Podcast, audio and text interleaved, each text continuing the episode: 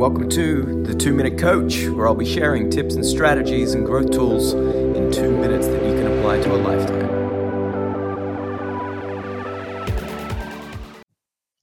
So remember, the whole benefit of 10xing is that you start to make mistakes or you get feedback, bigger learnings at a bigger level.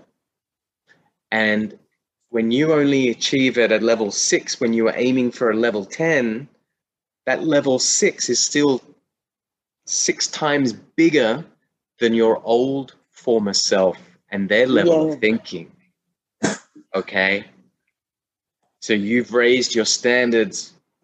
You've been aiming for this, but you get to here, but that's still so much more than what your former self would have been. Remember, when there's so much on, it's important to know when to uncommit to things or to let things go and say, it's okay. Did anyone die from this exam? No.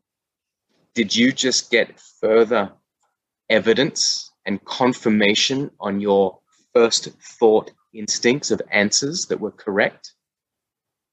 So now yes. you get to build evidence, even more evidence on your intuitive first thoughts.